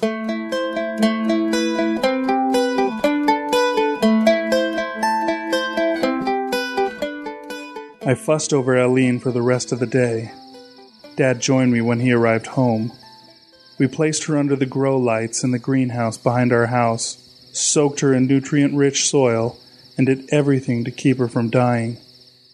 Dad figured it was touch and go, but said she might pull through. It's weird the Thorndye doing this. He said later as we sat on the porch watching the sunset.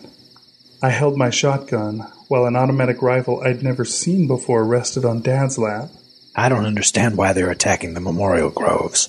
I mean, they'll all be trees in a few weeks or months. Why attack their own? Dad said that as he'd left town, the sheriff and the fire departments were preparing for the worst and had called up their auxiliary officers. The National Guard was also out. But Dad and I didn't get hit that night. On the horizon, we saw fires in the direction of town and heard a number of gunshots. If the phones and general nets had still been up, we'd have known what was happening. But they'd been gone for the last decade in this part of the state, and the security nets were so overloaded we couldn't log on.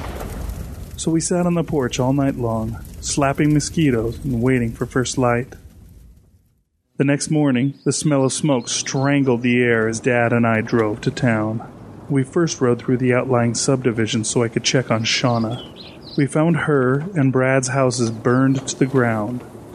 There was no sign of Shauna and her family, but one of their neighbors said Shauna and her mother had been hurt and were in the hospital downtown. When I walked next door to Brad's house, I found his father's charred body in what had been the living room. Brad's old German shepherd, Sarge, lay dead near the body, as if he'd been trying to protect his master. Out back, Brad's tree looked like it had survived, but when I touched a thorn to give Brad the bad news, the crystalline structure shattered to shards. Dad shook his head and said the fire's heat must have killed Brad, too. While I cried, Dad patted me on the shoulder with his gloved hand. I understood that even with Brad's death, it wasn't worth us risking another touch. We buried Brad's father and Sarge beside Brad, and I said a few words, telling Brad how much I'd miss him, how much Eileen loved him. We then drove to town. Burned barricades blocked most of the roads, with dozens of Thorndye bodies laying around, some trying to root in the asphalt of Main Street.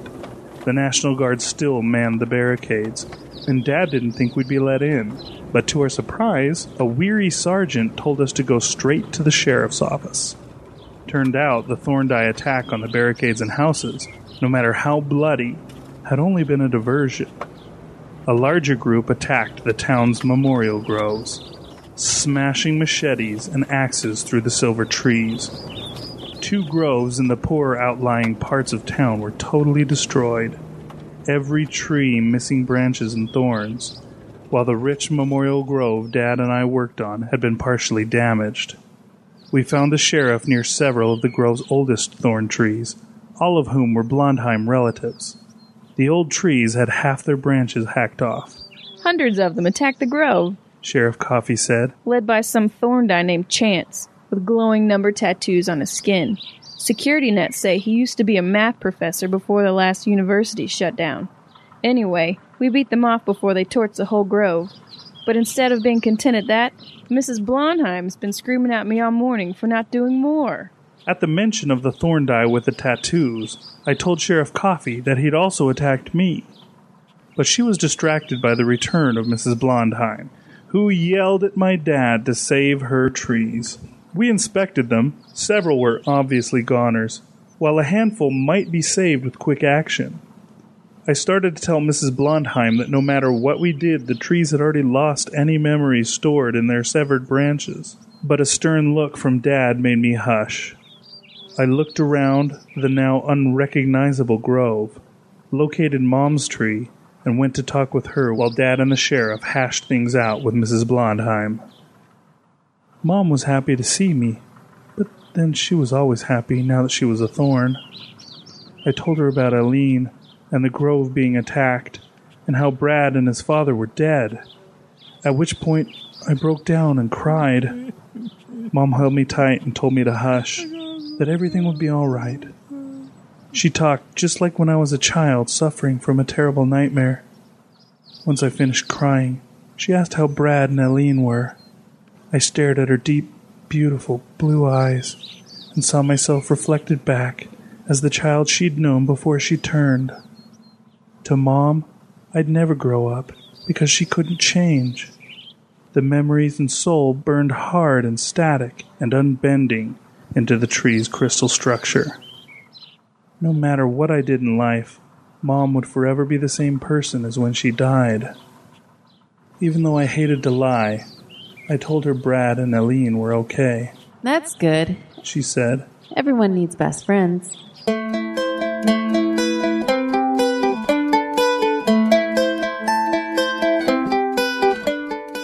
Dad and I spent the rest of the day shoring up injured trees in the grove.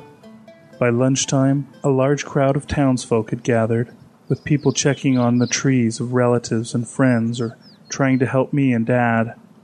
A National Guard captain stopped by at one point and almost started a riot when he suggested people pull back to the center of town tonight, where it'd be easier to protect against the next attack, instead of defending the Memorial Grove.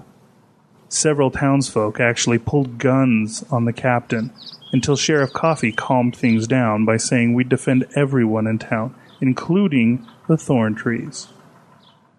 When dusk was a few hours away, Dad loaded our tools in the truck and said we needed to get going. Sheriff Coffey urged us to stay in town, offering to let us room in her house. Dad thanked her, but said we'd be fine at home. As we drove away, we passed neighbors and friends preparing to defend the town and the Memorial Grove. I felt so ashamed at leaving that I sunk down in the seat to hide. I asked Dad why we couldn't stay in town. I wanted to defend Shauna, who was still unconscious in the hospital. I wanted to defend Mom's tree. I wanted to stand with my neighbors. But Dad said that sometimes it's best not to do what everyone else does and left it at that.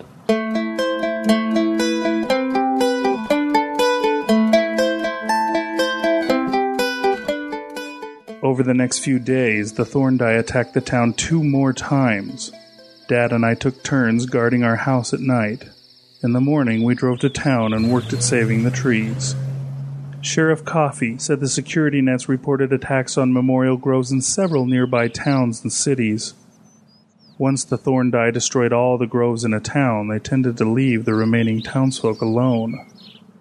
On the third day, I was finally allowed to see Shauna, who was recovering from a nasty hit she'd taken to the head.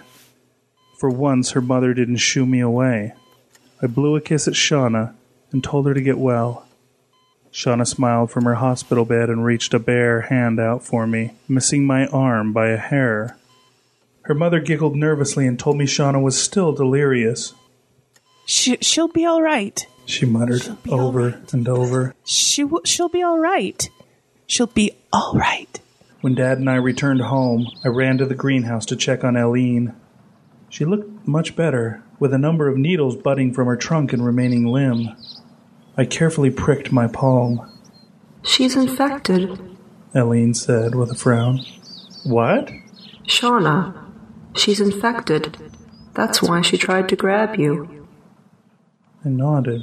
Obviously, Ellie knew more than I did about how infected people acted. I tried to feel sorry for both Shauna and myself at the news, but after all the death and pain of the last few days, I couldn't move past weary numbness. How are you feeling? I asked. Better. It's funny how all that hacking and cutting didn't hurt. Just left me confused for a bit. I smiled. I've been helping Eileen remember certain things, like Brad, giving her some of my own memories to replace what she was missing. Each new memory expanded the buds on her body. Eileen and I also talked about Brad's burial. She was trying to create words to put on his tombstone. I told her I'd carve the stone once all the craziness calmed down. Before I left, Eileen mentioned that she'd spoken with Chance, the numbered Thorndye who'd hacked her to pieces. He was extremely sad at hurting me, but said one day I'd understand. He also asked for your forgiveness. I was a little confused by then, but I'm pretty sure he asked for your forgiveness, not mine, even though I was the one being torn apart. I asked Eileen why Chance hadn't finished the job and killed her. Eileen didn't know. She then told me to be careful, They're determined. she said. Nothing scarier in the world than a determined person.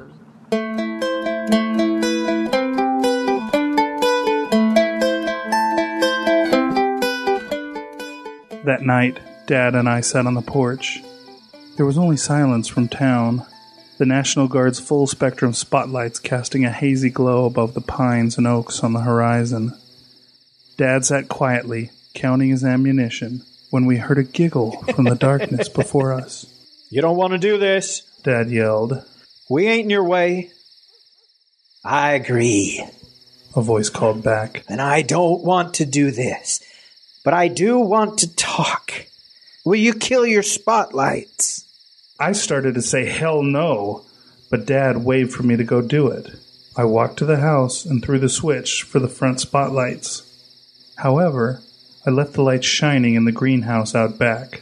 I didn't want these bastards to get near Eileen. I expected Dad to be mad at me for that, but he merely nodded in agreement when I returned to the porch. As our eyes grew used to the dark, we saw dozens of faintly glowing Thorndye standing in the tree line. One Thorndye walked forward. He stopped a few meters from the porch, glowing numbers covering his skin. Your chance, I assume. Dad said. You should know I'm pretty mad at what you did to Eileen, and almost did to my son. Chance shrugged. I tried to stop them from attacking your son, but they they wouldn't listen. I, I anyway, I, I don't want to talk about all that. I'm wondering why you two aren't in town. Not our fight, Dad said. But I've seen you working in the Memorial Grove. Dad thought for a moment. I'm a gardener. I always have been. Helping the trees helps people feel better about those they've lost. But that doesn't mean I'm going to die defending the damn things. Chance smiled and clapped his hands. Exactly. That's what people miss. Those trees are just an unchanging echo of the person they used to be. Many of us Thorndye believe the worst hell we'll ever experience is being trapped for hundreds of years as we are at the moment we die. Kept like an old photo or video, only taken out when someone wants to revisit old memories. Dad didn't say anything, but I could see he agreed with Chance's words. What about your wife's tree? Chance asked. Dad bristled at the mention of Mom and shifted the rifle in his hand. My wife is dead, Mr. Chance, and I don't appreciate you dredging up our private affairs. Chance giggled nervously. Quite right, he said. That's exactly right. We won't be bothering you or your son, assuming you stay out of the fight. We'll still be working in the grove each day, Dad said. I wouldn't expect anything less. Chance thanked Dad and I, then turned and walked back to the tree line. He was already there when I jumped off the porch and ran after him. Wait! I yelled. Why didn't you kill Eileen? Chance turned in the dark. I couldn't see his face, only the glowing numbers across his arms and chest. Because we weren't trying to kill her, he said. We were helping her. None of us are the person we were yesterday. We're only truly alive as long as we keep growing, and sometimes to grow you must lose something. You, of all people, should understand that. I protested, wanting more explanation, but several of the Thorndye in the darkness around me giggled in warning. I ran back to the porch as Chance laughed.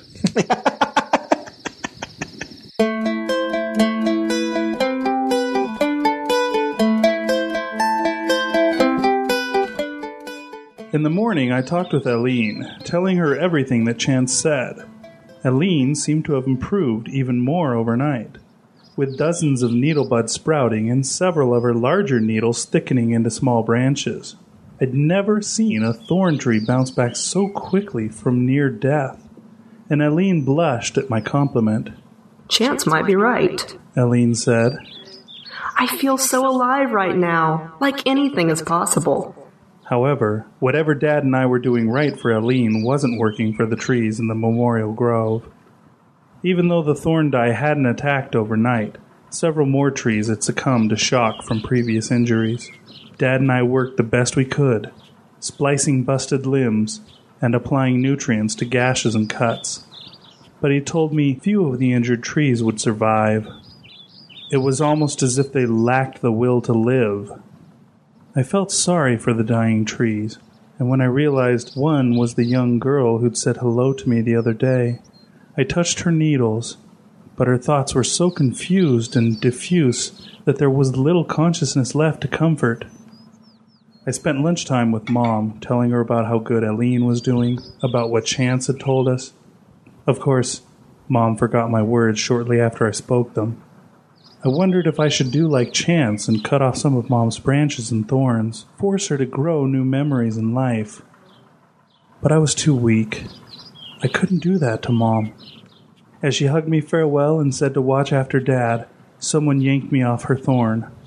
I fell back into the sun and stared up at the angry face of Mrs. Blondheim. Get back to work! She yelled. How dare you waste time when my trees are dying? I tried to tell her that the injured trees were going to die no matter what we did, because they stopped living years ago. But my back talk only made Mrs. Blondheim angrier. She began hitting me with her cane, telling me to go to work. to work. When Dad and the sheriff walked up, Dad calmly grabbed Mrs. Blondheim's cane in midair as it was about to strike me again. How dare you! Mrs. Blondheim spat at Dad. Dad yanked the cane away from her and handed it to the sheriff. We're done here. He said, Sheriff, if you need us, we'll be at our house. Mrs. Blondheim stared in horror at Dad. You will get back to work, or I'll have your wife's tree dug up. I'll hack it down like those scum did to the other trees. Dad glanced at Mom's tree, then nodded sadly. My wife died a long time ago, he said. There's nothing you can do to hurt her. Then he led me away. Mrs. Blondheim screamed at Sheriff Coffey to arrest us, but the sheriff ignored her. Other people who had heard Mrs. Blondheim's outburst walked away, shaking their heads.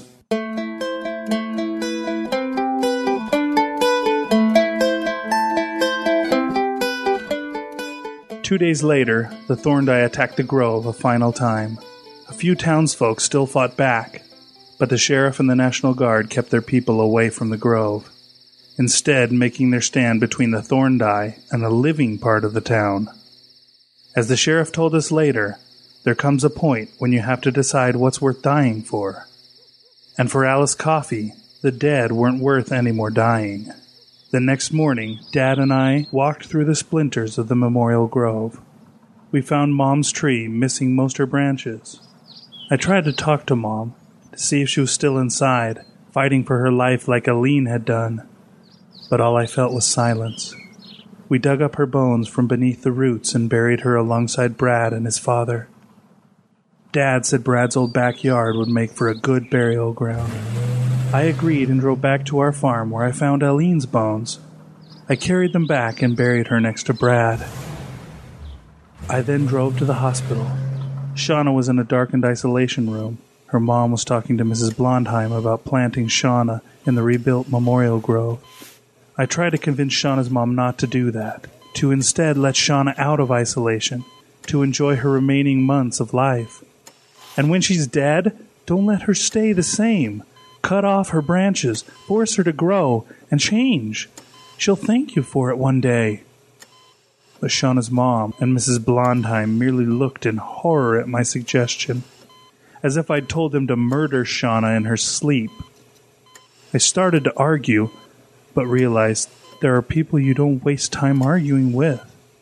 So I told Shauna through the isolation door that I loved her, then walked away.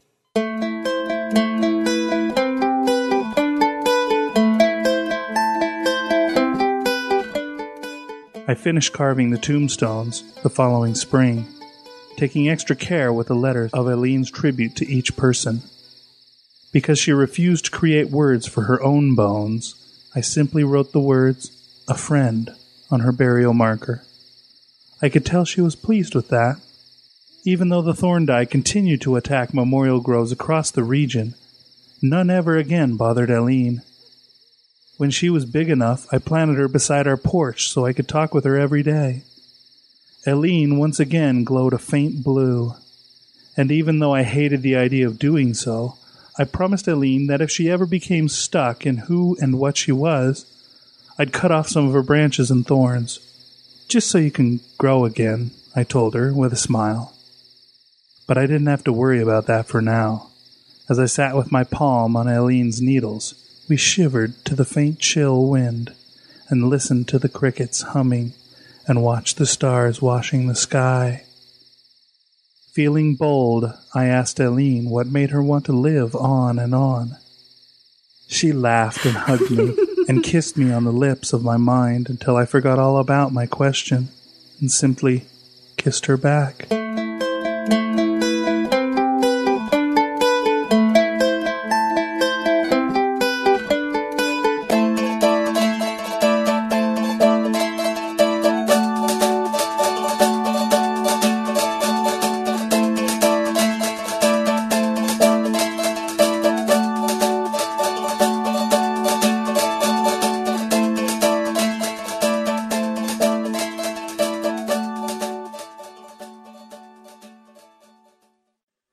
Hats off to Dunesteef and Jason Sanford. Like I said, there's links on site. Please pop over to both their sites. Thank you so much, everyone. Last up then is new titles. Three new titles today, and actually they're all by the same publisher, Tor. And it, I didn't mean to do that. I just I was picking them out, you know, and they all came by Tor, and they're all British writers as well. First one up, Alan Campbell hails from Scotland, and I don't know what they're putting the water up there in Scotland, but they can turn out some amazing writers, you know, fantasy and science fiction writers there. It's, it is the hub of, you know, what we, this genre we like. Anyway, volume two of the Deepgate Codex, Iron Angel. This is by, I say, Alan Campbell. And his first one in this series, uh, just looking there, is Scar Night. And this is what Hal Duncan says. You know, Hal Duncan, who we interviewed on the show. With undead armies, psychotic armies, and exploding airships, Scar Night is gripping, yipping yarn that which rattles along in a great pace. Tether all that to the knockout image at the heart of the novel. Deepgate, a gothic city built on a network of chains over a great abyss. And you have an urban fancy at its best, Hal Duncan. And actually, this one, a great cover on it. It's got this like eerie blue, fog misted picture on the front, and they look like all kind of ships, all as if just kind of crashed and just uh, on different angles. And but actually, it seems like there's a city in there as well, and there's lights on in the ship, and people like live in this kind of this area, and there's an air kind of airship over in the distance. Give you a little blurb on the back. The chain city of Deepgate is now in ruins, and the Spine militia are trying to halt the exodus of the panicking citizens of with brutal force. Rachel and the angel Dill are dragged off to the temple torture chambers, but strange things start to happen as a foul red mist rises from the abyss beneath the city. Cataclysmic events have left the gates to the hell unguarded, and powerful forces are ready to seize their opportunity. Cospinol, god of brine and fog, is coming to hunt down his brother's murderers, and his foul, fog-wreathed skyship has already reached Sandport, bringing its own version of hell. By now, Rachel just wants to keep her young companion alive, escape from the prison with the enemies closing in on all sides. They are forced to undertake a perilous journey across the dead sands towards the distant lands of Pandemira and Coryllius. But the battlefields of Coryllius are fated to become the focus for a clash of powers, with men and gods and slaves all forced into a desperate alliance. And whoever wins, it is bad news for everyone, except for the growing armies of the abyss.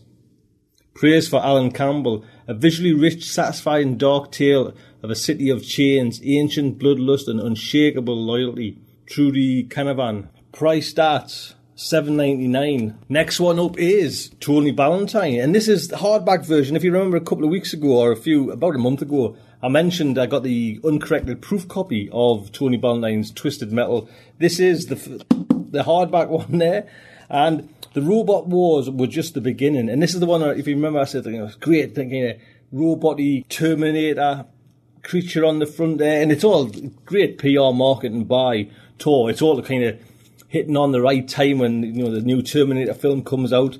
This cover is almost you know nearly identical to them kind of robots. It's got more of the the kind of the Shrike, you know the um, Dan Simmons novel. You know it's got more of the kind of shrikey pointy metal bits sticking out of them. This is priced at.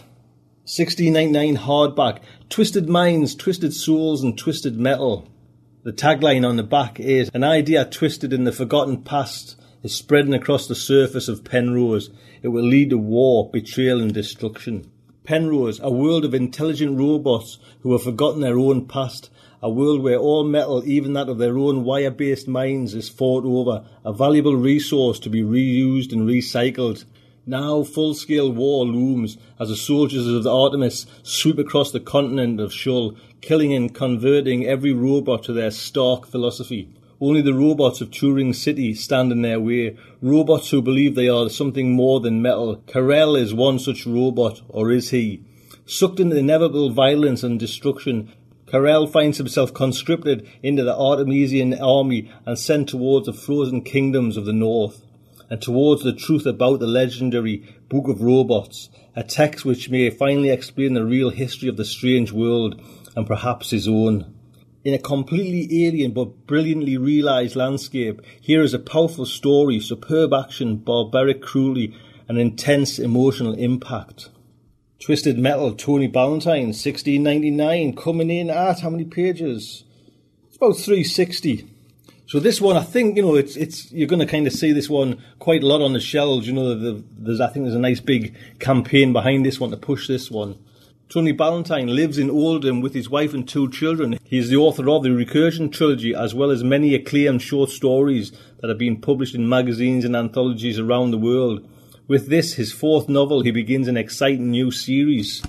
So yes, I think Tor's right behind this one, pushing this all the way. Tony Ballantyne, Twisted Metal. Next up, another hardback, Neal Asher, Shadow of the Scorpion, and this one comes in at seventeen ninety nine. It's funny that pound for that one. Ninety nine for Twisted Metal. Bigger hardback book than this one, but Neal Asher's comes in at seventeen ninety nine.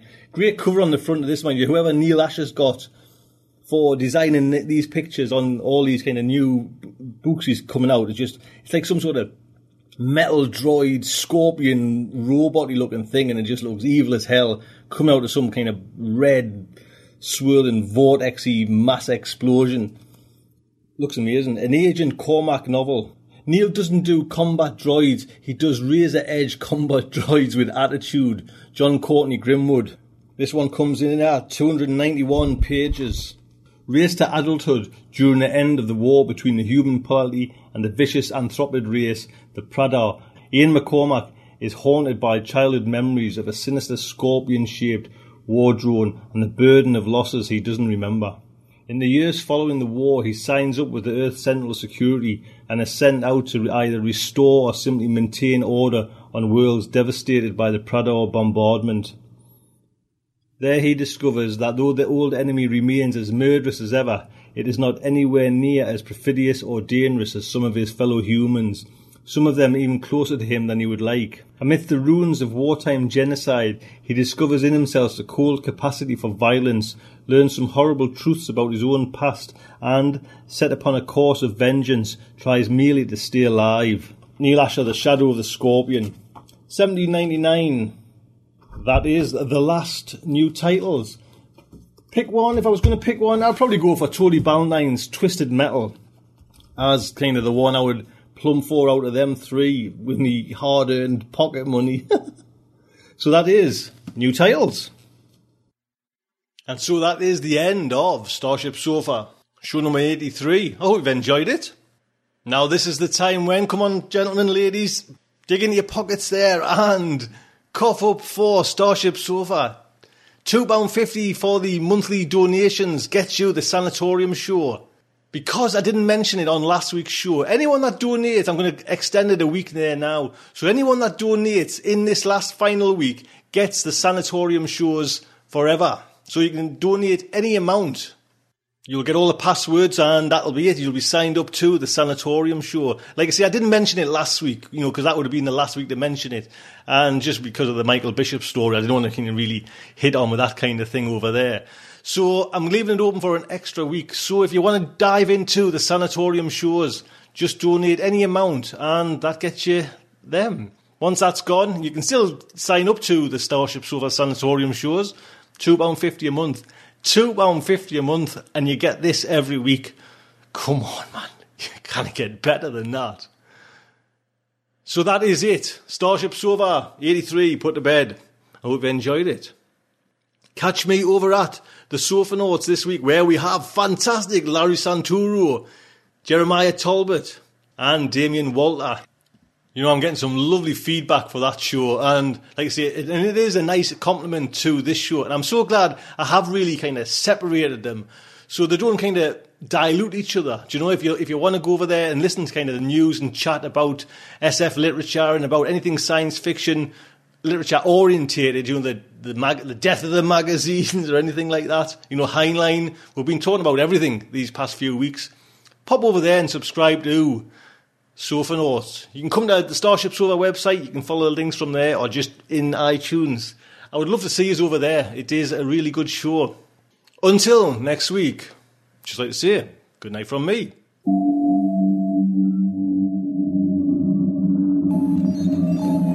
Will our heroes survive this terrible ordeal?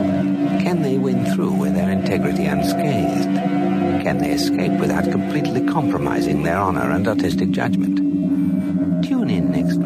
Next exciting installment of Starship Sofa.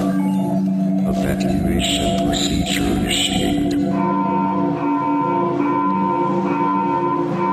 Shuttle set for launch. Airlock will be opened in three, two, one.